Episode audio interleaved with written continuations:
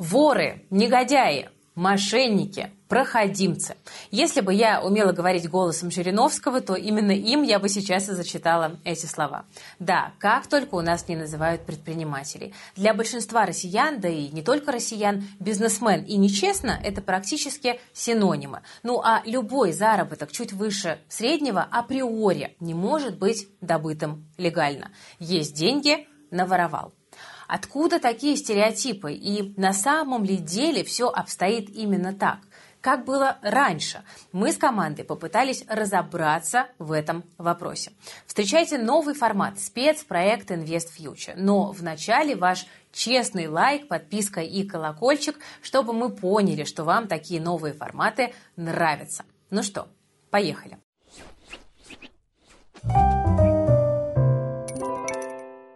Привет, я Владимир Архирейский.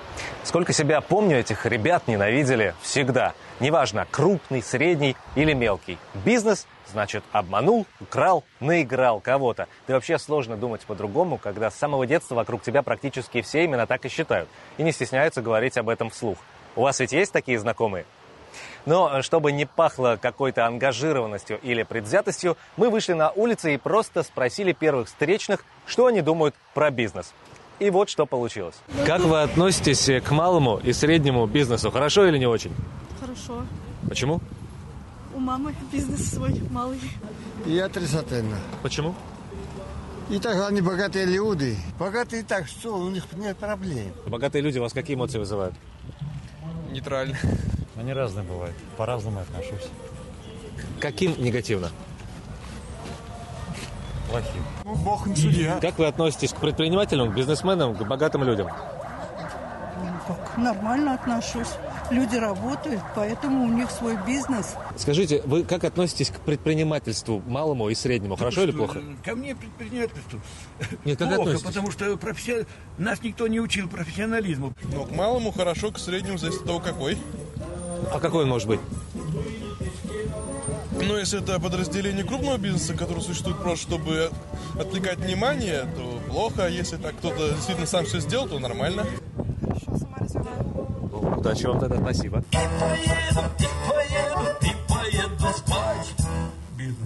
Результат получился неоднозначный. Уж как-то часто есть всякие оговорки. Так откуда берется эта подозрительность и негатив? Ответ достаточно простой. Просто в детстве говорили, что все богатые сволочи и негодяи, все олигархи наворовали свои деньги, честных э, денег не бывает больших, заработать можно только если нарушать закон, брать взятки, всех денег не заработаешь, это вообще бессмысленное занятие, и деньги мешают спокойно спать. Вот, в общем, все основные негативные установки, с которыми люди выходят во взрослую жизнь в отношении финансов, они усваиваются в детстве, потому что, ну, родители авторитеты, учителя в школе авторитеты, и все они как-то так плохо говорят о богатых людях. Наверное, так и есть, думают люди, и начинают сами это воспроизводить. Сергей, ну откуда эти установки? Наши-то родители и учителя, почему ими так заряжены? Культ богатства, в принципе, видимо, не приветствовался в большинстве семей в нашей стране э, и не только в нашей. И очень многие же жили в тот период, когда спекуляции были запрещены, за это можно было попасть в тюрьму, когда лишнее какое-то богатство было предметом зависти, и это, в принципе, было опасно. Иметь богатый дом в случае раскулачивания к тебе первому придут. Поэтому как-то вот э, отношение к финансам так и формировалось. Так откуда это происходит? Кто первым произнес и передал по эстафете что-то негативное в адрес предпринимательства? Чтобы разобраться, полетим на сто лет назад. 1920-е. Страна восстанавливалась после Первой мировой и гражданской войны. Чтобы ускорить воскрешение экономики, большевики придумали и внедрили НЭП новую экономическую политику. Один из элементов – предпринимательство. Правда, никаких градаций и классификаций долго не было. Только в 1927 появилось вообще первое определение предпринимателя. Максимально простое. Итак, это тот, кто использует наемную силу или живет на нетрудовые доходы. Бизнесменам тогда считали даже уличных воришек, ведь они зарабатывали не на заводе. Основную массу составляли все-таки торговцы и э, кустарное ремесленное производство. А вот крупных предпринимателей э, было не так уж и много, но с особо большими капиталами, там, по пальцам пересчитать, 5-6 человек, которые владели там, до миллиона стоимостью производственных фондов, ну или имели миллионные прибыли. Причем в середине 20-х годов, по-моему, все из них уже были привлечены к суду и отсидели. Частное предпринимательство как таковое было завершено в начале 30-х годов, когда была закрыта даже частная торговля, осталась кроме ну, базарная торговля, не более того. И в этих условиях частник неминуемо должен был уйти в черный сектор, в серый сектор. Это так называемые шабашники.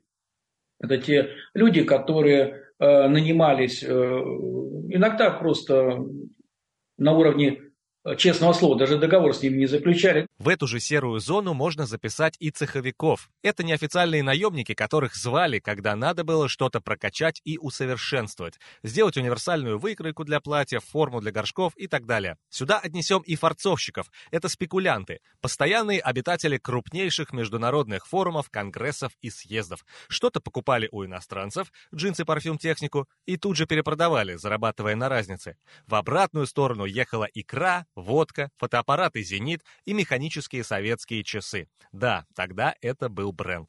Что касается, допустим, в 50-е, 60-е, ну вообще послевоенные годы, там отношение к предпринимателям, несмотря на все там э, замечательные миниатюры Жванецкого, там Райкина и всех прочих, оно, в общем-то, определялось системой дефицита. И э, с одной стороны была зависть, с другой стороны было уважение к тем людям, которые сумели э, в этой системе дефицита найти свое место и устроиться. И даже те, кто осуждал там это все, тем не менее всегда при возможности пользовался возможностью или блата, что-то достать по блату, да, как говорили, или каким-то образом приобщиться к распределительной системе. Вот и получалось. Тут нечестно, там проскочил, здесь дал повод для зависти. Негативный фундамент залит. Но время шло, полки пустели, и вот тут-то народ и снова вспомнил, кто может выручить в сложной ситуации. В конце 80-х ведь э, было движение к тому, чтобы все больше и больше разрешать запрещенный ранее у нас бизнес. И я бы не сказал, что вот у того кооперативного движения 85-го, 89-го, 90-го года был такой негативный имидж. Наоборот, все очень хотели, чтобы как раз бизнес замещал, и бизнес начинал э, замещать. Замещать-то он начал, может даже и расцветать. Но тут помогла в кавычках эпоха. 90-е. Союз больше не союз. Хаос во власти, хаос в производстве, хаос в бизнесе. Закон и порядок? Не, не слышали. Тогда дела делались... Ну, об этом и так материалов много. Посмотрите, почитайте. Хотя и так все и все понимают. Конечно, это период грязи, разрухи и бандитизма, взросшенный на советском неприятии частных инициатив и вылился в известную сегодня ненависть к бизнесу. Надо ли удивляться этому? Можно, конечно, э, хотя я этому не сторонник, порассуждать об особенностях полурелигиозного сознания русского человека, когда прибыль всегда считалась э, греховной, вот. Ну, я думаю, что мы даже в 20-е годы э, подобных проявлений имели очень мало. На самом-то деле, э, мне кажется, здесь жажда вот этой социальной справедливости. Она никуда не уходила ни в э, дореволюционной России, ни в советской, и даже в постсоветской России. Вот. А так как человек работает и понимает, что он для того, чтобы заработать то, что зарабатывает олигарх там, за месяц, ему нужно всю жизнь заработать, у него возникает, понятно, ощущение того, что честным путем э, это не заработаешь. По-разному у людей бывает. Кто-то, имея проблемы с самооценкой, закапывается больше в вопросах к себе. Кто-то действительно эм, начинает злиться, злиться на себя, но выражает эту агрессию в сторону. И иногда получателем этой агрессии, этой злости становятся люди, которые многого добились.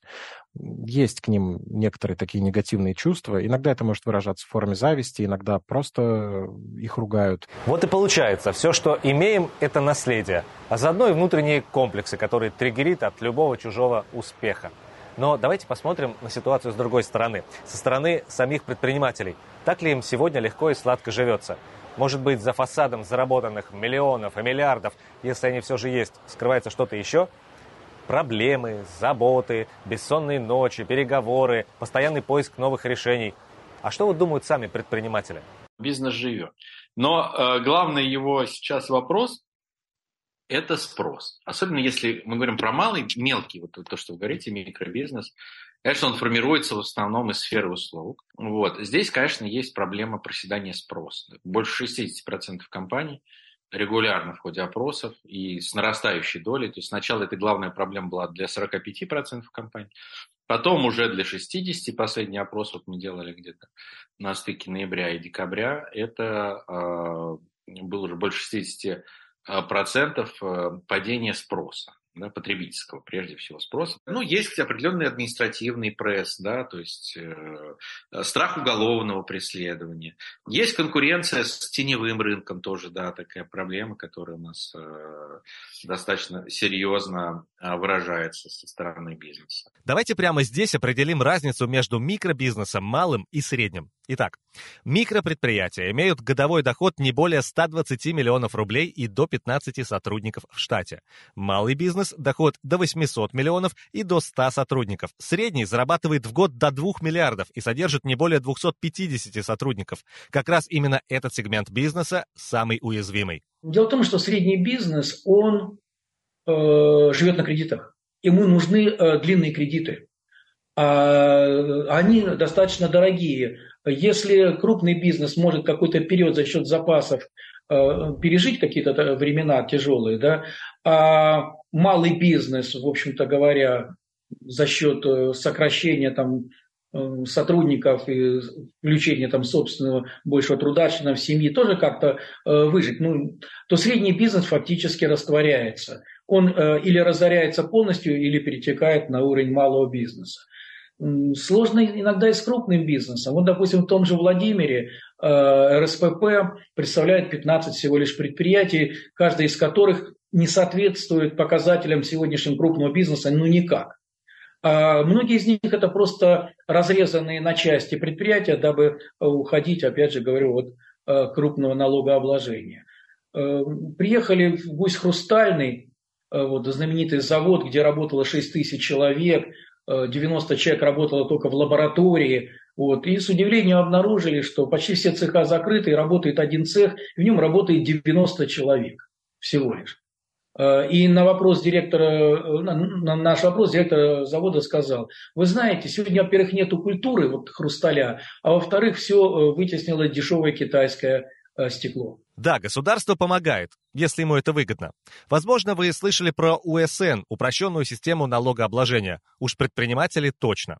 Власти ввели эту систему. Бизнесу стало и легко, и хорошо, и удобно. А теперь внимание! Благодаря этой упрощенке только в Москве налогов заплатили на 157 с лишним миллиардов рублей. Это на 39% больше, чем годом ранее.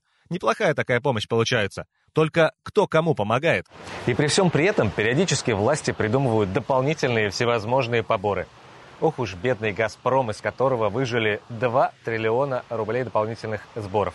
Ну а от цифр 100 миллиардов рублей сейчас трясет и угольщиков, и золотовиков, и производителей удобрений. А совсем недавно, буквально 2-3 недели назад, новинка – Windfall Tax. Ну, как новинка, для нас-то да. Windfall Tax или налог на прибыль, принесенную ветром, появился в 97-м в Британии.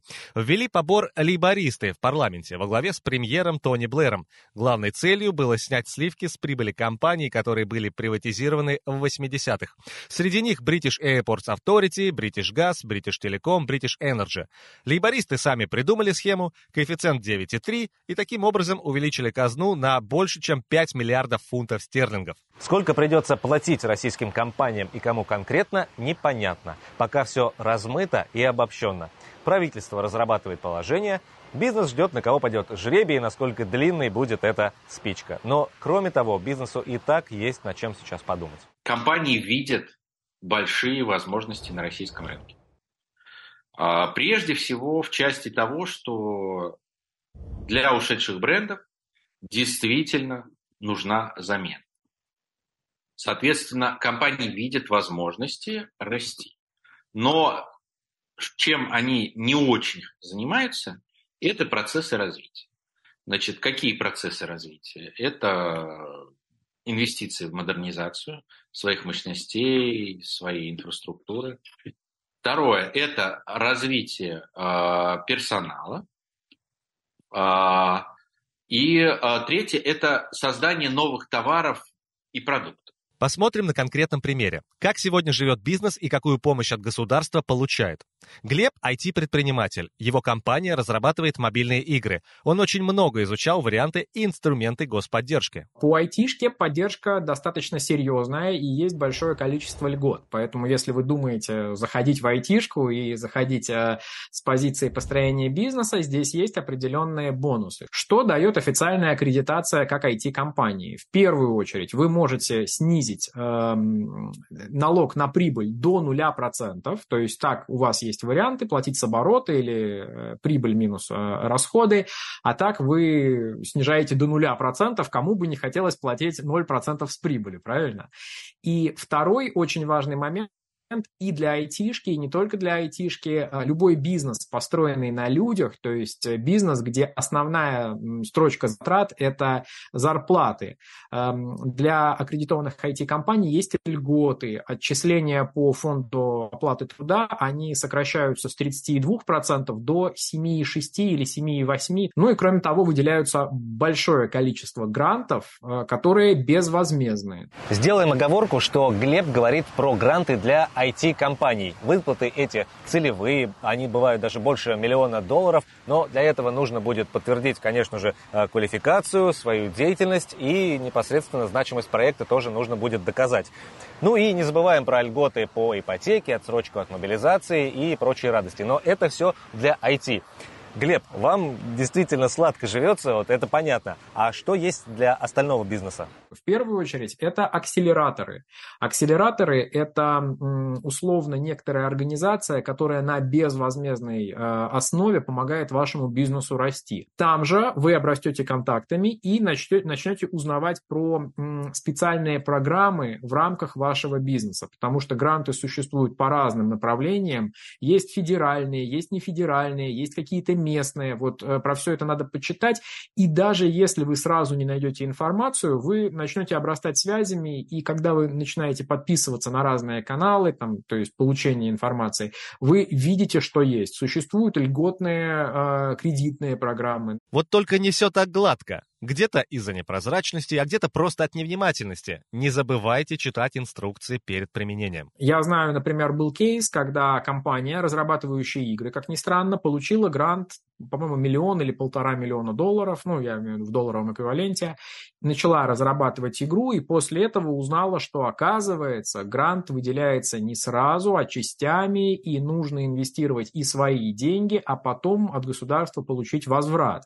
Компания на этом этапе не была к такому готова, поэтому она в итоге, по-моему, отказалась даже от гранта. Сейчас покажем пару занятных графиков. Вот первый. За последние два года количество новых МСП только растет. Плевать на санкции, падение спроса и проблемы в экономике. Казалось бы. А теперь взглянем на второй график. К весне 2022 в России закрылось в полтора раза больше предприятий, чем за тот же период год назад. А по итогам 2022 и вовсе в 2,3 раза. И сейчас ключевое. Если раньше большая часть малого и среднего бизнеса была в сфере услуг и недвижимости, то теперь 81% новых предприятий – IT. Совпадение? Вопрос риторический. То есть компании закрываются и открываются как новые, но уже технологичные, со всеми вытекающими льготами. Неплохая схема. Ну а что, надо выживать в такие времена. Почему мы вообще переживаем за бизнес? Наверное, вы догадываетесь, что бизнес играет, мягко говоря, немалую роль в экономике страны. Проводилось множество различных исследований, но ни одно формально так и не смогло установить доли предпринимателей и государства в экономике страны. Если все обобщить, то получается, что государственные и окологосударственные предприятия – это от 35 до 50%. То есть частный бизнес – это минимум половина всей экономики страны. Как вам цифра? Я сомневаюсь, что в обществе сейчас реально такое какое-то негативное отношение к бизнесу. Более того, вы же понимаете, у нас а, индивидуальных предпринимателей 3,5 миллиона. У нас самозанятых, что тоже отчасти бизнес, больше 6 миллионов. Нас сейчас 10 миллионов человек а, являются предпринимателями. Сколько еще владельцев компаний различных, руководителей, да, ну, это большое движение, социальное движение, это бизнес, социальная, реальная социальная прослойка нашего общества. Людей здесь много, проблем еще больше. Но также велико и влияние частного сектора на благосостояние и процветание. Так может, если мы хотим жить лучше, бизнесу нужно помочь? Вот что нужно, по мнению специалистов. Должно быть удобно, выгодно и безопасно работать. Удобно. Процедуры с государством, административные барьеры, лицензирование, проверки. Здесь много, надо отметить, делается, да, то есть мы сейчас мораторий на проверки, отличным бизнесом а, воспринимается. Вот хотят создать единый портал отчетности. Отчетности столько у малого бизнеса можно замучиться. Хотят сейчас в электронной форме, чтобы все убивалось. Да? Но риски уголовного преследования слишком высоки, и об этом многие говорят. И президент, и судебной системой. Надо заниматься, чтобы не было больше доверия и более взвешенными были решения по отношению к предпринимательству. Значит, что может сделать э, государство? Создать больше условий меньше сделать процентные ставки по привлечению финансирования.